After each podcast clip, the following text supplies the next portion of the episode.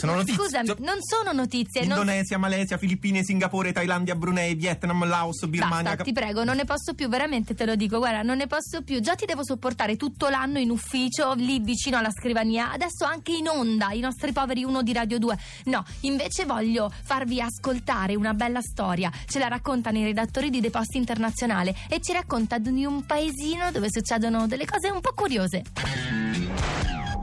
Ciao Andrea, ciao Annalisa. Oggi andiamo in Bosnia, nella città di Buzim, dove tra il 1992 e il 1995 sono nate almeno 21 coppie di gemelli.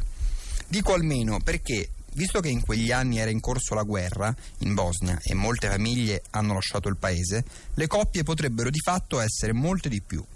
Il giornalista Nezi Buceli, anche lui padre di una coppia di gemelli, ha lanciato una campagna per rendere la città di Buzim ufficialmente la città dei gemelli e in questo senso organizza ogni anno incontri rivolti a tutti i gemelli della città, in modo da attirare numerosi turisti da tutto il mondo.